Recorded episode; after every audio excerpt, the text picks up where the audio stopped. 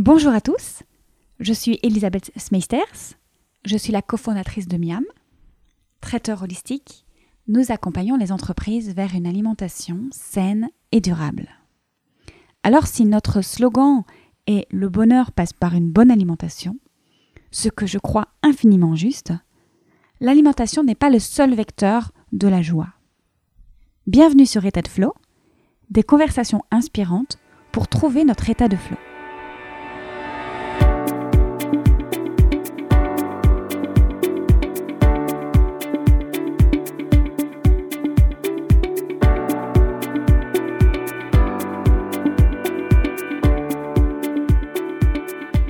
Grandir, évoluer vers l'état de flow, je pense qu'il faut être curieux et explorer d'autres chemins que ceux que l'on nous a enseignés à l'école ou à la maison. J'ai la chance avec ce podcast d'aller à la rencontre d'invités au parcours inspirant qui n'hésitent pas à interroger leurs convictions. Aujourd'hui, je reçois une autre naturopathe. Si vous avez écouté l'épisode 5 avec Dominique Gassin, nous avons particulièrement abordé la naturopathie sous l'angle de l'alimentation. Cette fois-ci, nous sommes allés plus loin dans la quête du mieux-être et avec mon invité du jour, nous avons parlé de son parcours de la naturopathie aux soins chamaniques. Nous avons également parlé de cycle menstruel, d'émotions, de reconnexion à la nature et aux éléments et d'un tas d'autres choses. Je vous laisse de suite avec ma conversation avec Marion Tellier. Bonne écoute.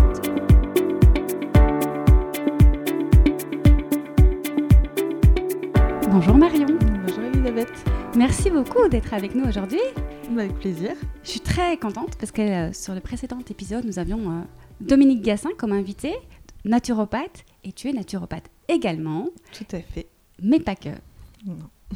Donc, il y a beaucoup d'autres formations que tu as faites. Tu t'intéresses à pas mal de choses d'autres que l'alimentation et tout ce qui a à voir avec l'hygiène de vie. Derrière, tu vas vraiment fouiller un petit peu, euh, on va dire, dans d'autres directions d'autres portes que tu vas ouvrir. Est-ce que tu peux nous en parler un petit peu euh, Comment tu choisis les portes que tu ouvres? Moi, j'ai vraiment fonctionné au ressenti. Donc, c'est-à-dire que je... j'ai commencé par la naturopathie parce que euh, ça m'a semblé important de me soigner au niveau physique. Euh, parce que moi, j'étais.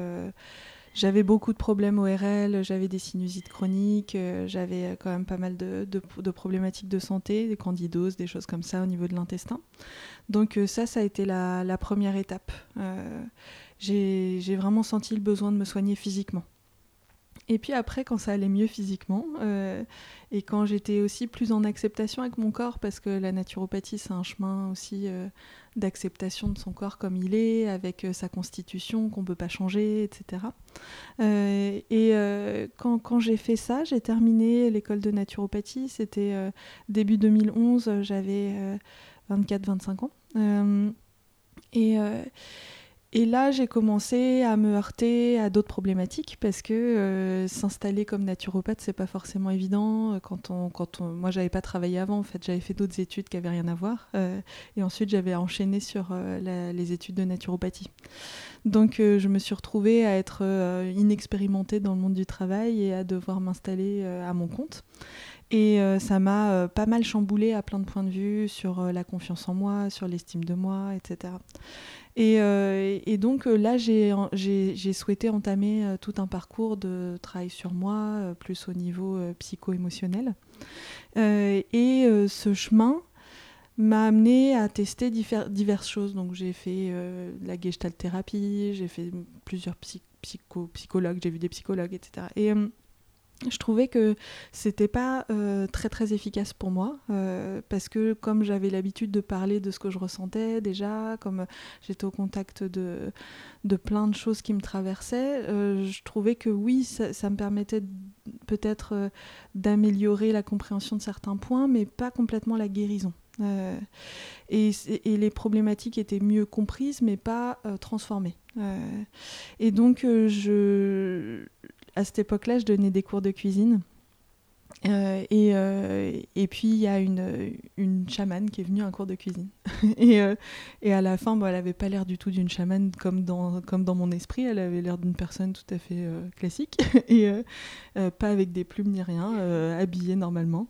et à la fin, elle m'a juste dit, voilà, moi je fais ça, et je fais, je fais du chamanisme. Et, et là, j'ai eu une sorte de déclic en me disant, waouh, en fait c'est possible d'être française, d'être née en France et de pratiquer le chamanisme et ça m'a beaucoup intéressée parce que depuis toute petite, euh, j'ai un attrait particulier pour toutes ces choses-là. Ça me fascine depuis, euh, depuis longtemps. Et donc, euh, j'ai commencé à me soigner avec elle. et puis, le temps passant, en fait, j'ai fait un stage pour aller à la rencontre de mon animal allié. et, j'ai senti que j'avais une, vraiment une fibre, une vibration particulière pour, pour, pour cette voie-là. Euh, et donc, euh, je, me suis, euh, je me suis engagée pour pour me former en fait. Mais au départ, c'était pas pour, pour pratiquer le chamanisme, c'était vraiment pour, pour moi, pour guérir, etc. Et donc là, j'ai rencontré diverses enseignantes, dont une qui, est, qui s'appelle Bhakti, qui est amérindienne plutôt du nord de l'Amérique, et une autre qui s'appelle Churla, qui vient de Bolivie. Euh, et ça a été euh, toujours là, elle enseigne la voie du sentir. Donc c'est le fait euh, de se connecter de plus en plus à son ressenti, à ses intuitions, au travers du contact avec les éléments, avec la nature, etc. Et puis puis avec Bhakti, Bhakti c'est une enseignante que je chéris énormément, avec qui je continue à, cheminer et elle m'a appris vraiment énormément. Donc, donc voilà, j'ai eu ces deux enseignantes et puis après j'ai continué et j'ai j'ai continué à cheminer de, diverses manières en fait. Tu dirais que par rapport à la naturopathie qui est peut-être euh, plus dans le physique, dans, dans l'expérience du quotidien, euh, que tout, plus abordable peut-être, euh, le chamanisme t'a apporté plus de subtil? Oui, ça m'a, ça m'a permis de, de, de me connecter à effectivement au monde du subtil. En fait, dans le chamanisme, dans la plupart des traditions chamaniques, on dit qu'il y a trois mondes. Euh, et nous, on vit dans le monde du milieu. Et il y a un monde d'en bas et un monde d'en haut. Euh, et dans ce monde du milieu, il y a une réalité qui est, vraiment concrète, c'est-à-dire qu'on a l'habitude de voir avec nos yeux. Euh, on est habitué à voir cette réalité-là avec nos yeux depuis la naissance. Euh, donc, quand on regarde une pièce, on voit tous les meubles, etc. Quand on regarde la nature, on voit des arbres. et puis, en fait, dans, dans ce monde du milieu, le chamanisme, ce que, ce que ça amène à avoir, c'est l'aspect subtil des choses. Donc, c'est par exemple un arbre euh, a une aura, une enveloppe énergétique, euh, donc on peut la ressentir. Une personne a une enveloppe énergétique qu'on peut ressentir. Il y a des échanges d'énergie entre les gens, c'est-à-dire que parfois on parle avec quelqu'un, on se sent vidé de son énergie, ben, c'est parce que cette personne a tendance à, se brancher sur nous. Et c'est pas forcément malveillant, mais c'est des, gens qui manquent d'énergie et donc qui se branchent sur nous pour, euh, pour prendre notre énergie. Ou nous, parfois, on prend l'énergie des autres. Euh, et donc euh, ça, ça m'a permis d'observer ça dans notre monde du milieu. et puis cette notion de monde d'en bas et monde d'en haut, c'est des choses qu'on va euh, rencontrer en voyage chamanique. Donc c'est le voyage chamanique, ça se fait au tambour, euh, c'est un état modifié de conscience. Euh, et, donc là, on va rencontrer d'autres formes de réalité en fait. Donc effectivement, ça m'a ouverte à la possibilité qu'il y avait énormément d'autres choses que ce que je voyais euh, avec mes yeux euh, quand j'étais dans, dans, un état de conscience classique. C'est très intéressant parce que juste un peu plus tôt, tu parlais de guérison, que ne te permettait pas forcément la psychologie euh, et ce rapport plus, plus dans la matière. Le chamanisme va travailler peut-être sur les états de guérison et tu mêles ça avec la naturopathie. Alors en consultation, comment tu lis les deux. Bah, en consultation, je, comme, comme en fait le, chamanisme à la base, je ne l'ai pas fait pour euh, devenir chaman en fait, et je me prétends pas chaman. Euh, je, c'est venu juste s'immiscer en fait dans euh, ma capacité à percevoir le subtil dans la, dans la conversation, dans la consultation. donc c'est-à-dire que je me suis mise à quand une personne me... Dans, la première consultation naturopathie, je fais comme une ligne de vie. Donc euh, quand la personne me, parle de certains événements, je les note sur une ligne de vie. Euh, Et puis, euh, parfois, quand, quand, quand, quand, une personne me parle d'un événement ou me parle de sa mère ou de son grand-père, je, je, peux sentir quelque chose de particulier dans mon corps, en fait. donc, ça peut se manifester par euh, des formes de fourmillement, des, euh, des, des, images qui me viennent, euh, des choses que j'entends, des acouphènes. Enfin, il y, a plein de, il y a plein de manières en fait de ressentir et tout le monde a ça. Hein. C'est-à-dire que moi j'ai senti que je, je, le développais au fur et à mesure, mais c'est à la portée de n'importe qui. Hein. le fait d'avoir des ressentis comme ça. Après, après les, les, ressentis se manifestent de, divers, de diverses formes. Parce que moi je suis très kinesthésique, c'est-à-dire que je ressens beaucoup avec mon corps. Mais d'autres personnes vont euh, plus euh, vraiment avoir des visions, vont plus euh, avoir des mots qui leur viennent, des prémonitions, des choses comme ça. Donc dans la consultation, je me suis mise à avoir ces choses-là qui me guidaient profondément pour accompagner la personne. et donc je me suis fait confiance en fait sur le fait de pouvoir accompagner la personne différemment de ce que on m'avait appris à l'école de naturopathie. Et donc il m'arrive d'avoir des consultations de naturopathie qui, euh, parce que je ressens que c'est pas la priorité absolue ou que la personne n'est pas encore en mesure de faire un travail sur l'alimentation, parce qu'il y a trop d'émotions en fait. J'ai aussi écrit un livre sur le sucre, euh, donc il y a beaucoup de personnes qui viennent euh, me, consulter à propos du sucre. Et, euh, en fait, je remarque que parfois, ce sont des personnes qui ont fait plein de régimes, qui ont vu plein de nutritionnistes, de diététiciens, etc. Et qui ont essayé déjà plein plein de choses et qui n'y arrivent pas parce que les blocages sont de l'ordre de l'émotionnel. Et donc, comme quand je reçois ces personnes, parfois, elles connaissent plein de choses au niveau alimentaire et donc je me permets d'axer la consultation autrement pour qu'elles euh, puissent, euh, elles puissent euh, comprendre ce qui les amène à manger d'une certaine manière, ce qui les amène à, oui, à se sentir pas très bien, à avoir certains, certains mots qui se manifestent dans certains endroits du corps.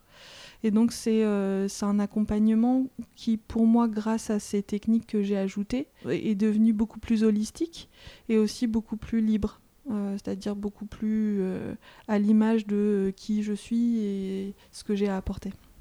On parle également souvent de soins chamaniques. Est-ce que c'est quelque chose que tu pratiques concrètement en consultation et comment tu amènes ça à ton patient, ton client, la personne qui vient te voir en lui proposant bah, non pas un rééquilibrage alimentaire, mais en lui proposant Comment est-ce que tu lui proposes ça? Ben, euh, c'est vrai que pour l'instant, j'en parle pas beaucoup euh, parce que euh, je peux pas me permettre d'avoir beaucoup de soins chamaniques pour l'instant. donc, c'est-à-dire que j'en donne un petit peu, maximum un par jour. D'accord.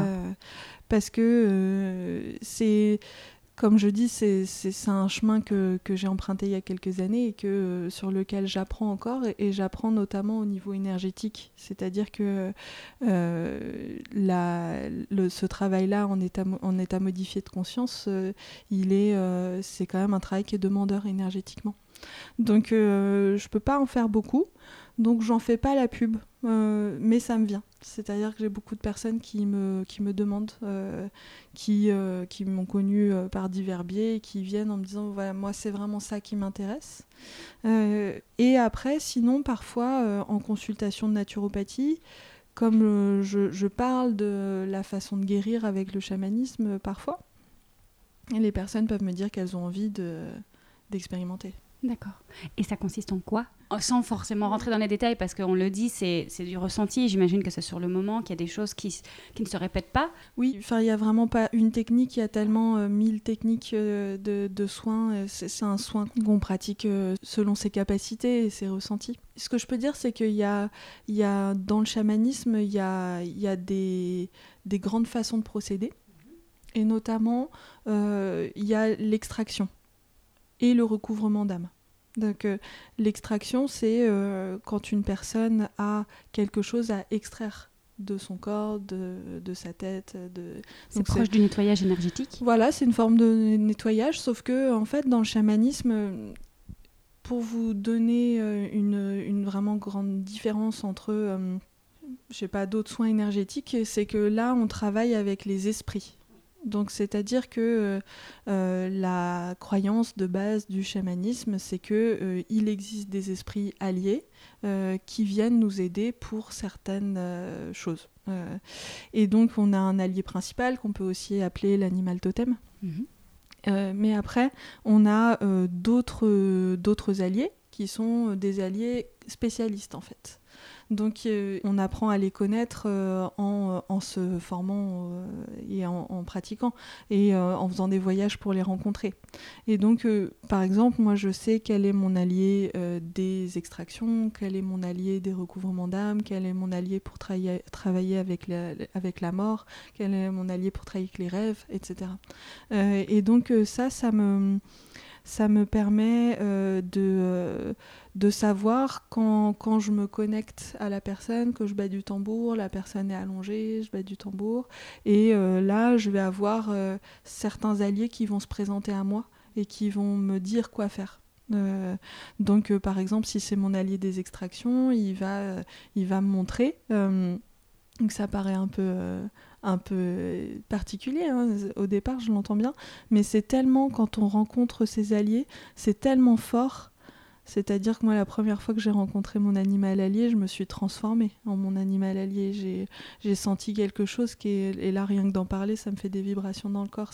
C'est quelque chose qui est vraiment au-delà de l'imaginaire. C'est un ressenti physique qui est, euh, pour moi en tout cas, euh, extrêmement fort. Tu prends son énergie C'est pas que je, me prends, que je prends son énergie, c'est qu'il il, il y a une forme d'intégration. C'est lui qui décide de venir euh, dans l'esprit, qui euh, travaille euh, en collaboration avec, avec, avec en gros, si vous, trouvez l'esprit qui travaille en collaboration avec vous, euh, c'est lui qui, qui, a envie, en fait, qui décide euh, de travailler en collaboration avec vous. Et donc, euh, quand on l'appelle et qu'on dit, voilà, je me mets en disposition pour te recevoir, il donne c'est lui qui donne sa, sa force, en fait. Et donc, donc en fait, voilà, quand, quand, je, quand je vois que c'est, on me dit qu'il faut extraire quelque chose, ben ça, ça va se manifester euh, quelque part dans le corps sous une forme particulière. Et donc après, il y a des techniques d'extraction. Et puis ensuite, si c'est un recouvrement d'âme, le recouvrement d'âme, en fait, le principe, c'est que euh, euh, l'âme peut, suite à des chocs émotionnels ou suite à des, grands malheurs, des choses comme ça, peut, peut partir euh, et donc elle peut partir en tout petits morceaux. Donc c'est-à-dire que toute l'âme ne part pas, mais euh, il y a des petits morceaux d'âme qui vont se réfugier dans des endroits où ils sont en sécurité. Euh, mhm. Et donc le recouvrement d'âme, c'est une manière de retrouver toute sa force et de se reconnecter avec des petits morceaux de soi que qu'on avait laissés de côté. Donc souvent dans l'enfance, ça arrive parce que on voit souvent les petits enfants qui sont encore euh, pas du tout conditionnés par l'éducation, par l'école, etc., qui sont pleins de joie, pleins de vie, qui ont envie de faire n'importe quoi qui leur passe par la tête. Et puis, euh, avec le temps qui passe, ils se mettent à euh, devenir plus, plus sérieux, à avoir moins confiance, etc. Et ben ça, c'est parce que il y a des choses qui se sont passées qui font qu'il y a des petits bouts qui n'ont plus le droit d'exister en quelque sorte, plus la place pour exister. Et donc à ce moment-là, c'est intéressant de, rappeler ça à soi.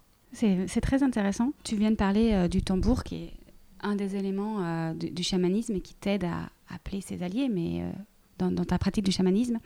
Je, vais faire un petit détour pour reparler d'autre chose, c'est que tu organises pas mal d'ateliers et de retraites, justement, qui lient la naturopathie, également un peu de pratique chamanisme. Ça se passe toujours en pleine nature. La nature, la reconnexion à la nature, c'est très important c'est guérisseur aussi. Oui, bien sûr. Euh, en fait, ce que j'ai observé, c'est que euh, les retraites qu'on organise avec Laura, en fait, euh, on est, on est un duo et ça s'appelle Moonrise. Et en fait, depuis qu'on en. Bah, tu étais venue au début, en fait, quand ça s'appelait autrement. Et puis, c'était plus des retraites de naturopathie, de cuisine vivante, etc. Et puis, en fait, moi, comme à ce moment-là, j'ai eu vraiment un grand changement avec la découverte du chamanisme, etc. Et j'ai eu, en fait l'information de me dédier pendant un temps plus à l'accompagnement des femmes. donc j'ai décidé de, enfin j'ai décidé, on a décidé avec Laura parce qu'elle aussi elle était sur ce chemin. Il se trouve que c'est et ça c'est magnifique. On avait un chemin qui était assez concordant en fait. Donc on avait envie des mêmes choses au même moment. Euh, et donc on a décidé de créer ces retraites. Et ce que j'ai observé, c'est qu'au départ, il y avait euh, beaucoup, beaucoup de Parisiennes qui, venaient parce que nous, on avait un cercle plutôt parisien. Et donc euh, arriver dans les Cévennes à cet endroit magique où c'est quand même pas simple d'y arriver, il faut prendre un train, un bus, la voiture, euh, et puis on arrive à un endroit où il y a, on capte pas, où euh, euh, c'est vraiment la pleine nature. et, et j'observais que il y, avait certaines femmes qui n'avaient en fait jamais été seules dans la nature. donc, parce que dans les retraites, j'ai l'habitude d'envoyer les femmes à certains moments être seules dans la nature euh, pour, que, pour quelques temps. Euh, et donc, euh, rien que ça, en fait, le fait d'être seul dans une nature préservée où, où c'est vraiment une nature sauvage et d'être là seul avec la nature, c'est quelque chose qui est dans nos vies citadines et quand on n'est pas très habitué à ça, c'est pas si courant en fait. donc, rien que le fait d'avoir du temps de présence à d'être là avec euh, rien à faire, euh, pas de téléphone, pas de photos à prendre, euh, et juste la, la, nature qui fait plein de bruit, qui fait plein de sons, qui, qui, qui, donne plein de ressentis. Ça, c'est énorme déjà. Et donc, euh, donc euh, oui, pour moi, la, reconnexion à la nature, elle est essentielle. J'ai vu que ça avait transformé des femmes euh, complètement. Et puis, il y a des lieux, ça, ça peut-être que, que tu le sens et que les, les, auditeurs le sentent aussi. Il y a des lieux que moi j'appelle des lieux médecine. C'est des lieux qui sont profondément guérisseurs par leur énergie. donc là, c'est un lieu qui, là où fait les retraites, c'est un lieu qui, qui est guérisseur, très guérisseur. Donc pour moi, la reconnexion à la nature, elle est essentiel. Et les manières qu'on utilise en fait dans les retraites, c'est euh, des rituels qui sont des rituels de connexion aux éléments. Donc euh, les quatre éléments et puis. Euh, ça paraît simple dit comme ça, mais en fait, tu viens de le souligner, on en est complètement déconnecté en vivant en ville. Mm. Donc ne fût-ce que de respirer un air naturel, voilà, respirer un air naturel et puis... Euh, Entendre l'eau qui coule. Vous êtes beaucoup avec la rivière au niveau des ça, Cévennes euh, Donc euh, l'eau, le, le, feu, l'air, la terre, des techniques d'ancrage. C'est simple mais c'est essentiel en fait. Parfois, euh, et ça, c'est ce que j'aime dans la naturopathie aussi, hein, c'est très concret la naturopathie et le chamanisme. C'est très, euh, ben, si tu mets dans ton corps euh, des choses toxiques, forcément, tu es intoxiqué. et le chamanisme, c'est si tu vas jamais dans la nature et que tu fais pas de technique d'ancrage et que tu respires pas, bah, t'es pas connecté et donc ton mental est embrouillé et, et tu ressens pas. Tout simple. Tout simple, mais personnellement, tous les week-ends, au début, je devais presque m'obliger à me mettre ça dans l'emploi du temps. Maintenant, c'est devenu euh, une condition. Tous les week-ends, je dois aller dans, faire un bain de forêt, comme on dit. Mm. C'est revitalisant, c'est réénergisant, c'est incroyable. Mais en fait, ce que j'observe, c'est que euh, au départ, certaines personnes qui sont très déconnectées de la nature ne ressentent pas vraiment à quel point euh, ça fait du bien. Enfin, un peu, mais pas, c'est pas conscientisé en fait. Et donc, toi, ce que tu, ce que tu dis, c'est que tu as conscientisé qu'en fait, ça te faisait un bien fou. Et euh, en plus, quand tu conscientises et que tu vas dans la nature en conscience, euh, et que tu sais que la nature est très régénérante, et que tu peux redonner des choses et te re-remplir d'une nouvelle énergie, c'est une manière de composter en fait tout ce qu'on a composté de la semaine, euh, de, redonner à la terre qui est capable de beaucoup transformer. Euh, bah, ça devient euh, extrêmement puissant. J'aime beaucoup le parallèle avec euh, l'épisode que nous avons enregistré avec Dominique Gassin, qui parlait beaucoup euh, de l'importance d'apprendre à s'écouter, d'apprendre à écouter ses ressentis. Là, on parlait beaucoup d'alimentation, mais ici, c'est exactement pareil, en fait. L'alimentation, du point de vue de la nourriture, les aliments nous nourrissent, mais l'air, la nature, les sons, euh, etc., nous nourrissent aussi et sont une, une énergie vivante. Oui, une énergie vivante et que que parfois on, a, on peine à considérer comme vraiment valables parce qu'on en est assez déconnecté. Euh, et en fait, euh, à partir du moment où on se rend compte qu'il euh, il y a l'esprit du feu, l'esprit de l'eau, et puis et puis tous les éléments, etc. On n'allume pas une bougie de la même manière, on n'éteint pas une bougie de la même manière, on boit pas l'eau de la même manière. Ça, ça, ça, donne une conscience vraiment différente qui, en plus, est pour moi extrêmement importante dans le monde dans lequel on vit actuellement et la, cet état euh, de changement profond qui est en train de s'opérer, qui se manifeste parfois avec euh, un, état de crise. Euh, on a vraiment besoin de, de se reconnecter à l'essentiel pour pouvoir avoir confiance dans le fait de lâcher la consommation, de lâcher un certain confort ou un certain niveau de vie qu'on considérait comme être un but il y a encore quelques dizaines d'années et qui maintenant est juste une manière de, surconsommer euh, les ressources de la planète. Ça me fait un petit peu penser au principe de formuler de la gratitude, euh, ne fût-ce que de se retrouver en nature euh, après avoir passé une semaine entière dans, une grande ville, de pouvoir se dire merci pour ce qu'il y a, pour cet air-là, pour ce silence. Merci à, la mère nature aussi pour tout, tout, ce qui est dans mon assiette. C'est se reconnecter à l'aliment qu'on va manger, manger en conscience, boire en conscience. Tu viens d'en parler. Euh, toute cette notion de remerciement. En fait, la, voilà, la, gratitude, tu peux, tu peux l'axer euh, sur l'alimentation, tu peux l'axer sur euh, l'énergie du feu qui t'a accompagné quand tu as allumé une bougie, tu peux, tu peux, tu peux l'axer sur tout en fait. Et ça permet de se reconnecter à la magie. tout à fait des choses. Et au subtil. Au subtil. Mm. Tu travailles également beaucoup à transmettre aux femmes euh, la connaissance des cycles euh, de la Lune, et plus particulièrement des lunes qui seront ensemble. Est-ce qu'on peut penser que l'état de flot de la femme commencerait par la compréhension de son cycle? Oui, c'est vrai. Euh, en fait, le jour où j'ai découvert que j'avais une nature cyclique et que j'avais pas une nature euh, linéaire, euh, ça m'a beaucoup beaucoup aidé. Parce qu'en fait, euh, moi j'avais des, des, syndromes prémenstruels assez forts qui faisaient que j'avais envie de tout laisser tomber dans ma vie au moment des, des Une syndromes. fois par mois, bizarrement. Voilà, et je, au départ j'étais juste très déprimée, puis j'étais irascible, j'avais envie de tout, tout larguer. Et, euh, et, en fait, euh, je me rendais pas compte que ça revenait tous les mois et à la même période. Euh, et il a fallu que déjà je me rende compte de ça, puis que j'ai certaines lectures, etc., pour me permettre de me rendre compte que en fait, notre nature cyclique en tant que femme, c'est un vrai cadeau. C'est merveilleux parce que ça nous permet de traverser des états différents qui, quand on traverse chaque mois, printemps, été, automne, hiver, avec tout ce que ça implique de euh, d'énergie qui est plus ou moins présente, euh, de plus ou moins de capacité à, euh, à, méditer ou pas, de plus ou moins de capacité à faire du sport ou pas, de plus ou moins de capacité à, à, à, avoir envie facilement de manger sainement et parfois avoir envie de manger quelque chose de vraiment réconfortant.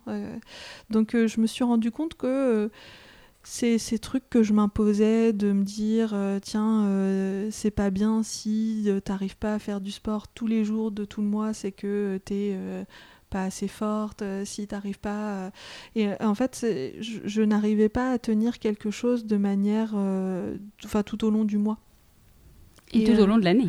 Et tout au long de l'année, tout à fait. Et, euh, et, en fait, quand je me suis rendu compte que c'était euh, en, fait absolument normal, ça m'a libéré d'un poids énorme et ça m'a permis de rentrer dans une grande acceptation de qui je suis et avec ma nature cyclique.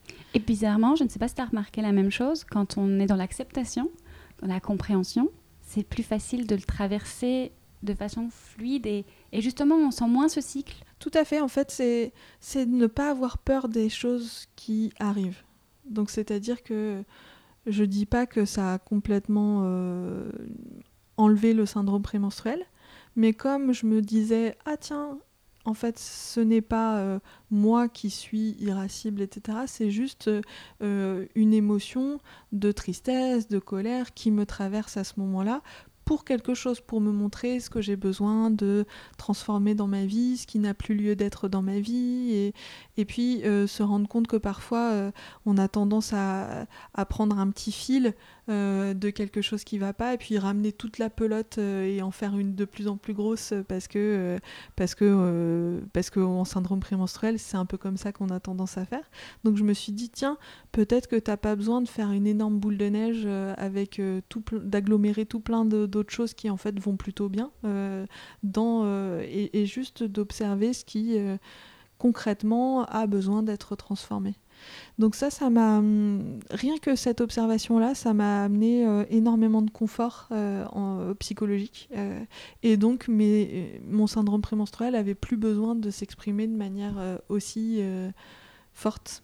Ça va avec la stabilité peut-être émotionnelle, mais également dans les projets, tu en parlais, où les choses sont plus presque concret. Oui, c'est en, fait euh, accepter que on a quatre phases dans le mois qui sont très différentes les unes des autres et qu'il y en a qui sont plus agréables, d'autres un peu moins agréables, mais que tout est utile euh, ça permet d'accepter que euh, si je décide de faire un challenge euh, de sport ou d'alimentation au moment du printemps, ce qu'on appelle la jeune fille dans le cycle, donc c'est juste après les règles, quand l'énergie revient avec, avec les, les, hormones qui remontent, là on a plein d'énergie. Donc à ce moment-là, si on décide de se dire tiens, je vais faire je sais pas combien de euh, squats euh, par jour et d'abdos, je sais pas quoi, euh, et ben arriver au moment du syndrome prémenstruel et, et, et des règles qu'on appelle aussi les lunes, ben c'est on n'a pas du tout envie de le faire.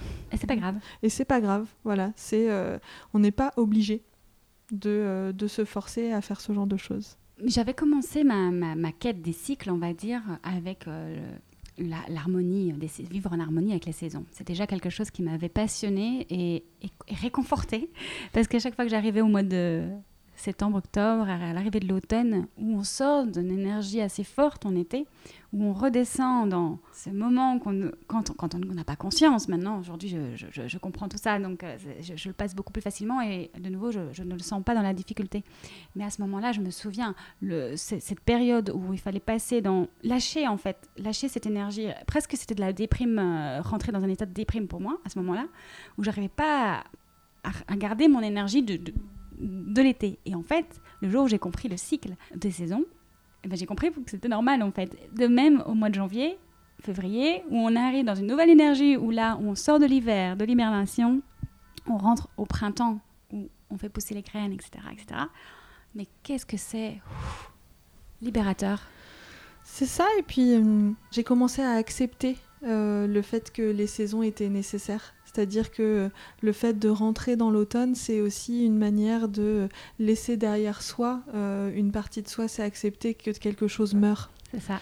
Et donc si on accepte que quelque chose meurt et qu'il y ait aussi un moment de rien, c'est-à-dire euh, l'hiver, la graine sous la neige qui, euh, qui est juste là à attendre et qui ne se fait pas de soucis de comment sera le printemps que je, je, je, fais beaucoup de, de, liens avec la nature parce que ça m'aide à comprendre ce qui se passe en moi.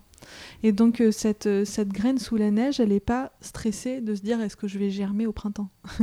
elle, est, euh, elle est juste là en train d'attendre parce que c'est normal, elle sait qu'elle a besoin d'un temps de latence. Et donc laisser quelque chose mourir et attendre d'être un peu dans le rien, il est absolument nécessaire pour pouvoir renaître et renaître différente. Et donc en tant que femme, on a, en plus des cycles des saisons que ça tout le monde vit, euh, on a aussi euh, l'aspect cyclique des saisons de notre mois. Personnellement, j'ai dû passer par la compréhension, je pense, par la compréhension euh, des cycles des saisons, pour comprendre qu'en fait, on répétait exactement le même schéma chaque mois avec le cycle menstruel. Exactement. Et c'est pour moi quelque chose de merveilleux moi, je je, même si au départ, j'étais pas très contente d'avoir mes règles, etc. Euh, maintenant, je suis, euh, je suis vraiment dans la gratitude d'être née dans un corps de femme. Parce que cette énergie féminine, euh, elle est aussi extrêmement puissante. C'est-à-dire qu'on est dans une société qui est basée sur les valeurs du masculin. et quand je, quand je parle de masculin et de féminin, je parle d'énergie. tu le sais, c'est quelque chose qu'on a en nous, un équilibre entre le, féminin et le masculin. Le yin et le yang. Voilà, le yin et le yang. Et, et en fait, cette énergie féminine, qui est une, une, une, énergie de réceptivité, d'inaction, d'accueil. Euh, elle est extrêmement euh, forte parce que sans ça, on ne sait pas où guider le monde, on ne sait pas où guider sa vie. C'est-à-dire que si on n'est qu'action, si on n'est que flèche lancée, comment euh, fait-on pour savoir où est la cible? Donc le féminin nous, dit voilà la cible, j'ai compris que la cible c'était ça, et le masculin envoie à l'énergie d'envoyer euh, la flèche. Et en fait, dans notre cycle, il y a des moments où on a plus d'énergie euh, masculine, par exemple avec euh, ce retour de l'énergie, avec la jeune fille qui revient, on a plus, plus envie d'action, plus envie de si on doit euh, combattre, ben, on va combattre à ce moment-là. Et puis il y a d'autres où on est vraiment dans cet accueil et dans le euh, euh, j'accepte le chaos, j'accepte que je ne sais pas où je vais. Avec le syndrome prémenstruel, l'archétype c'est l'enchanteresse, c'est j'accepte le chaos, j'accepte que pour l'instant je sais pas où je vais, je sais pas où je mène ma vie, mais je sens qu'il y a des choses qui meurent, qui doivent partir et c'est un processus qui est important. Et après, avec les règles qui arrivent, euh, et déjà on peut le sentir un jour avant ou deux jours avant l'arrivée des règles, qu'on rentre dans quelque chose de beaucoup plus lent, besoin de beaucoup plus de repos, besoin d'inaction, difficulté à être en contact avec les autres, on n'a pas trop envie de parler. Et en fait, euh, ça, c'est le moment de rien où on a laissé tomber nos, vieilles peaux, nos vieux oripeaux, et puis euh, on se dit qu'est-ce que... Enfin, on reste là en, se disant, bon, ben maintenant, j'ai plus qu'à attendre que ça germe justement l'équivalence avec l'hiver. Et, Exactement. Mm. On est en hibernation et très bien parce qu'après c'est le printemps. Voilà. Le printemps, l'été, l'automne, l'hiver, ça, ça, revient tout le temps et c'est ça que c'est ça que, que j'ai appris à aimer et ça m'a tellement aidé que euh, Laura et moi, euh, parce que Laura, euh, on, chemine ensemble, hein, et donc on a eu envie de, créer à la fois des retraites pour aider pour ça, qui s'appelle les quatre lunes, et puis une formation en ligne qui permet aux femmes de se, de se reconnecter à ça, qui s'appelle les quatre lunes aussi. Toutes ces phases cycliques finalement, pourquoi personnellement ça me ravit, c'est peut-être aussi parce que c'est chaque fois une occasion supplémentaire de se transformer, d'évoluer, de s'élever, et d'être plus aligné de lâcher les choses. C'est ça, et euh, c'est à la fois une, une occasion de, de devenir euh, plus, plus aligné, plus ancré, et de se nettoyer, de se libérer, de guérir. Euh, et, et c'est aussi une manière pour moi d'être capable de guider sa vie, sa famille, et au-delà de ça, euh, on peut, l'étendre au monde euh, de manière beaucoup plus euh, consciente et, et, beaucoup moins dans, dans, une énergie de tout le temps toujours plus. En fait, le féminin accueille le rien. Et donc, donc en fait, on voit que les ressources de la planète ne, ne permettent pas de toujours plus. Donc on a besoin de cette énergie féminine qui, encore une fois, se manifeste chez les hommes comme chez les femmes. D'ailleurs, je voulais t'interroger là-dessus. C'est nous, on a ce cycle qui nous permet euh, de se transformer et de lâcher des choses. Les hommes qui n'ont pas ça, comment ça se passe pour eux? Ben, ils ont, ils, ont, ils ont aussi les saisons, hein, donc euh, ils sont très sensibles aux saisons, ils sont très sensibles euh, à la lune aussi, euh, au, cycle lunaire, ils sont très sensibles au mouvement des planètes, ils sont très sensibles à tout ce, dont, tout ce à quoi on est sensible, sauf qu'ils n'ont pas cette nature cyclique menstruelle. Ils ont en revanche quand même une nature cyclique, mais plus sur une plus longue durée. Mais c'est c'est aussi le cas des femmes qui n'ont pas leurs règles ou qui, euh, ou qui, sont, euh, qui sont ménopausées. Euh, elles traversent toujours des cycles, mais de manière beaucoup moins rapide en fait. C'est-à-dire que ça se fait pas à l'échelle du mois. Après, je dis beaucoup moins rapide, mais c'est-à-dire que euh, dans l'espace de quelques jours, elles peuvent passer par tous les états et puis après faire une longue période dans un archétype, euh, dans une, dans, par exemple une longue période d'enchantresse, euh, parce que c'est le chaos dans la vie, qu'il faut remettre les choses à plat, qu'il faut transformer, et donc ça peut durer quelques mois. Et les hommes, c'est pareil, ils peuvent passer des longues périodes où ils sont dans, dans le tourbillon euh, des longues périodes d'hiver, euh, donc qui peuvent se manifester aussi parfois euh, par de la déprime, par le fait de ne pas avoir envie, de manquer d'élan, et puis après des longues périodes de printemps. Mais ils peuvent moins s'accrocher sur le fait que le mois prochain ou la semaine prochaine, ils seront dans, un, dans une autre énergie. Eux, ils, sont, ils ont moins de repères. ils ont moins de repères, et puis pour moi, le cycle, ça m'a appris la confiance dans le fait que tout change tout le temps. Mhm. C'est vraiment cette notion d'impermanence. Mais euh, que tout revient toujours. Et peut-être que, enfin moi je suis pas un homme donc euh, je peux pas parler à la place des hommes, mais peut-être que ça leur a, le fait de ne pas avoir de cycle, ils ont dû l'apprendre autrement ça. Euh, ils ont dû expérimenter autrement pour réussir à comprendre, avoir la confiance que tout revient toujours. C'est la confiance dans le fait de lâcher les choses. Moi ce que m'a appris le cycle, c'est j'ai confiance dans le fait que euh, même si je vais très bien maintenant, il y a un moment il va falloir que je lâche. Parce que quand tout va très bien, on a peur que ça que ça reste pas très bien, que ça se transforme. Euh, et en fait, le cycle m'a appris que ça pouvait pas rester tout le temps très bien, qu'il y avait des moments où ça allait moins bien. Euh, mais ça m'a aussi appris que les moments où ça allait moins bien sont des moments qui se transforme toujours en moment où ça va mieux. Il faut pas avoir peur et c'est passager. Voilà, c'est passager, c'est l'impermanence. Et donc euh, je pense que les hommes, ils ont, ils, ont besoin de l'apprendre autrement que par le biais du cycle, mais il y a plein de manières d'apprendre ça. Donc euh, j'ai confiance pour eux que tout est possible. en tout cas, s'il y en a qui nous écoutent et qui veulent nous éclairer un petit peu là-dessus. Voilà. L'état de flow, c'est le nom du podcast. Alors la question habituelle pour toi, c'est quoi l'état de flow, Marion Et euh, qu'est-ce qui te met en état de flow?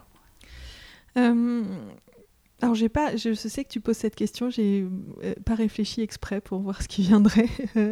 Et en fait, quand je, me, quand je me connecte à des moments où je suis en état de flow, euh, c'est par exemple, je pense à moi quand j'anime une retraite dans les Cévennes, je pense à moi quand je suis euh, euh, dans une en pleine nature seule et que je peux me connecter. je pense à moi quand je suis en consultation et que il n'y a rien d'autre dans ma tête que d'être avec la personne et de penser à rien et même si j'ai reçu un message une heure avant euh, qui me dit quelque chose qui, est perturbant, bah, à ce moment-là, je vais complètement le sortir de ma tête pour être juste avec cette personne. C'est pour moi une forme de respiration euh, mais de respiration énergétique, de circulation énergétique, qui fait que je me sens pleinement à ma place, très habitée, très habitée d'énergie et de comme comme si quelque chose me traversait euh, et que euh, cette chose c'était euh, c'était c'était de l'amour c'était une forme de divin en fait. Et donc ça ça me je suis contente parce que je me rends compte que j'arrive de plus en plus à l'amener dans ma vie au quotidien. D'accord volontairement tu peux choisir de vivre en état semblable. Je sais ce qui me permet de vivre comme ça euh, et donc euh, j'ai fait des choix conscients pour euh, me permettre de le vivre plus. N'est-ce pas finalement l'objectif? Je pense qu'on a besoin de, de enfin moi en tout cas je me suis libérée de mes peurs pour pas toutes hein, j'en ai encore plein mais mais je me suis libérée de certaines grosses peurs des gros blocages qui m'empêchaient d'être en état de flow parce que j'étais sans cesse accaparée par euh, plein de choses. Et donc euh, maintenant que je suis dans, beaucoup plus dans la confiance et dans l'accueil, je suis beaucoup plus en état de flot. Ça me paraît très très juste ce que tu racontes. tu ressens aussi Oui, tout à fait. Je le ressens aussi. Euh, c'est pour moi, c'est presque. Oui, pour moi, c'est une vérité, ma vérité, quand on parle de vérité, mais c'est une vérité qui est la tienne et qui résonne avec la mienne. Et euh, tout à l'heure, je te posais la question de voir si connaître son, cycle euh, pour une femme pouvait l'aider à être en état de flow. tu viens de parler de peur, etc. Je me demande si justement certaines peurs ne peuvent pas nourrir le syndrome prémenstruel et le, syndrome provoque des peurs, etc. Et que l'un dans l'autre aussi. Oui, tout à fait. Euh, c'est-à-dire que quand on commence à se sentir mal, une émotion qui arrive qui est désagréable, de type euh, peur, tristesse, euh, on n'a on pas envie de le vivre, c'est normal, hein, on n'a pas très envie de vivre ça. Mais le syndrome prémenstruel amène de toute façon un moment où on est déstabilisé émotionnellement, donc par diverses formes d'émotions qui sont en général pas hyper agréables. et il y a, deux façons de faire par rapport aux émotions. Soit, et ça c'est Thich Nhat c'est euh, le maître zen qui a créé euh, le village des pruniers que tu connais, euh, qui, qui, dit ça et dit le village des pruniers, c'est un, monastère euh, qui, euh, qui, enseigne euh, la méditation et la pleine conscience en Dordogne, qui, organise des retraites tout le temps. Et en fait, c'est la, première étape dans ma vie, dans mon changement. Et après, j'ai, découvert en 2011 et ensuite j'y suis allée quasiment tous les ans. Et je recommande beaucoup cet endroit si vous avez envie d'apprendre la méditation et la pleine conscience de manière douce et sympathique, pas dans la dureté. Euh, et, en fait, Thich Nathan, il, euh, il dit euh, bon, je vais le dire avec mes mots, hein, c'est pas forcément les siens, mais il dit que une émotion, c'est comme si il y avait un bébé qui pleurait dans la pièce d'à côté. Euh, et donc ce bébé, il pleure. Euh, et nous, si on veut pas affronter euh, l'émotion qui est représentée par le bébé qui pleure, ben on va se dire tant pis, je, je, le laisse de côté. Mais le bébé, il va continuer à pleurer dans la pièce d'à côté. donc là, c'est comme si nous, nous ressentions une émotion et qu'on allait l'enfouir profondément dans notre corps pour et les mettre plein de trucs dessus pour bien faire en sorte qu'elle soit pas là. Mais l'émotion, elle continue à crier quand même quelque part nous. Euh, et donc ça se solutionne pas. Et l'autre option, c'est de dire euh, bon bah je vais je vais aller prendre ce bébé dans mes bras. Donc euh, accueillir l'émotion, accueillir la tristesse par exemple. Je vais prendre ma tristesse dans mes bras comme si c'était un bébé. Et donc euh, le bébé, on ne sait pas trop pourquoi il pleure, on n'a pas bien compris euh, quelle est l'origine de sa tristesse, par exemple. Euh, et donc parfois, nous, on ressent ça aussi. On ne sait pas trop pourquoi on est triste, surtout en syndrome prémenstruel, parce que c'est tellement chaotique que c'est le tourbillon, on ne sait pas. On ne sait plus trop grand-chose, en fait, si ce n'est qu'on ressent fort. Et donc, prendre ce bébé dans ses bras, donc accueillir son émotion, c'est une manière de euh, d'être profondément euh, dans dans l'accueil. Et donc euh, le bébé forcément si on lui dit des mots doux si on lui dit je t'aime ça va aller si on lui chante des petites chansons et eh ben il va s'arrêter de pleurer. On n'aura peut-être pas compris pourquoi il pleurait mais il va s'arrêter de pleurer parce que ça va ça va le détendre. Bah c'est pareil avec la tristesse. Si quand vous commencez à la ressentir vous vous dites tiens je la ressens mais je n'en ai pas peur, je ne la rejette pas, je me dis pas ah là là je suis une personne complètement dépressive, ça va pas, euh, il faut que je change, à se flageller de ressentir l'émotion. En fait on va se dire euh, tiens je ressens cette émotion, euh, je vais l'accueillir et je vais vivre avec. Parfois ça peut amener à pleurer, mais pleurer une bonne fois et se connecter à l'émotion, ça permet de, de la faire sortir, c'est un émonctoire. Un émonctoire c'est une porte de sortie des toxiques, des toxines, des émotions, de tout ça. Moi, je fais souvent quelque chose, c'est euh, soit me mettre dans la douche ou me mettre dans le bain quand je ressens qu'il y a quelque chose en moi. Parce que maintenant, plus je, plus je fais ces choses-là, plus je ressens quand il y a quelque chose qui bloque. Euh, et donc, euh, moins je l'enquiste dans mon corps. Tu, ça doit te faire ça aussi. Et. Et en fait, quand, quand je ressens que bon, j'ai la poitrine oppressée, j'ai un peu un point sur le plexus, j'ai le ventre qui est, et ben je, L'autre jour, euh, j'étais dans les Cévennes et j'ai mis un fond d'eau euh, fraîche dans, dans, la baignoire. Et puis je me suis mise dedans et j'ai mis une main sur mon cœur, une main sur mon ventre et j'ai dit bon alors c'est quoi qui a envie de s'exprimer?